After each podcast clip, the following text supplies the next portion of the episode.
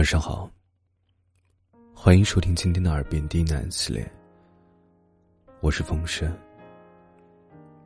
感谢您的收听和支持，让我有了坚持下去的动力。今天给大家带来一篇情感文章，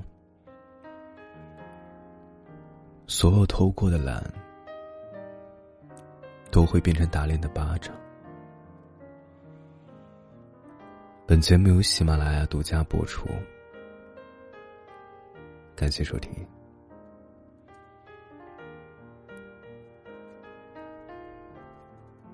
小学的时候练书法，周末要背着墨水瓶去老师家，瓶子没拧紧，墨水把包里的文具都染脏了，生闷气。觉得书法太讨厌，难学又惹祸，学了几天，再也不愿意去。后来念高中，语文作文总拿不到理想的分数，硬着头皮问老师原因。他说：“文笔不错，可惜字丑了些。”学校组织作文比赛的时候，老师甚至主动建议我，写完找个字好看的同学帮你抄一遍，否则得奖的可能性很小。大二的时候，要去考驾照，带我的教练脾气很不好，我被骂哭两次，羞辱至上 n 次。我跟自己赌气，说啊。过阵子再学。后来，干脆就再也没有去过驾校。如今即将毕业的我，依然没有驾照。过年回家，我所在的小城市的出租车，春节是不开机加气的。十块钱的路程，能漫天要价的说三十，不做拉倒。家人在忙，家中有闲置的车，可是我不会开啊。我只能去拦出租车，送上门给他们载客。还有半途而废的游泳，三天打鱼，两天晒网的美术，明天再背吧的单词，他们都在后来某个猝不及防的瞬间跳出来为难我。因果报应，真的是很久存在的真理。所有偷过的懒，都会变成打脸的巴掌。新家装修的时候，有一部分家具是手工现做的。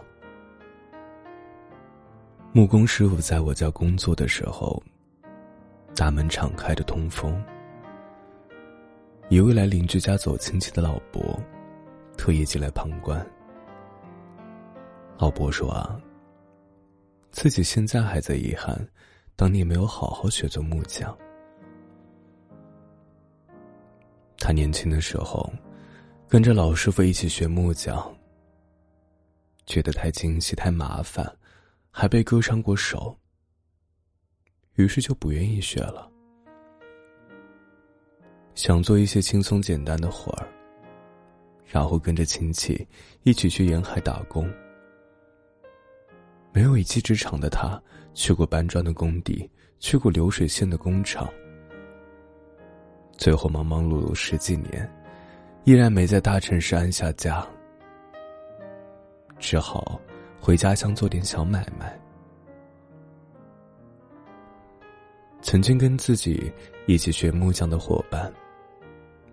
如今，一个个的成了当地令人尊敬的手艺人，甚至开启了自己的家具制造厂。而他，只能站在陌生人的门边，欣赏别人展示的他曾经放弃的技术。记得蔡康永写过：“十五岁觉得游泳难，放弃游泳。当十八岁。”遇到一个你喜欢的人约你去游泳，你只好说：“我不会啊。”十八岁觉得英文难，放弃英文。二十八岁出现一个很棒但要会英文的工作，你只好说：“我不会啊。”人生前期越嫌麻烦，越懒得学，后来就越可能错过让你动心的人和事，错过新风景。真的是这样。减肥的时候偷懒，夏天满大街瘦长腿的时候，你只能对着自己的肥肉生闷气。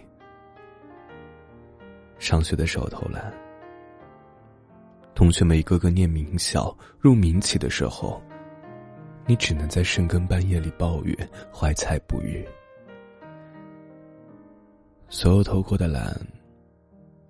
都会变成打脸的巴掌。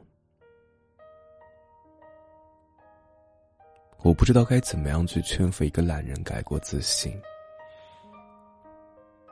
我只知道，打脸会疼，脸肿了会丑。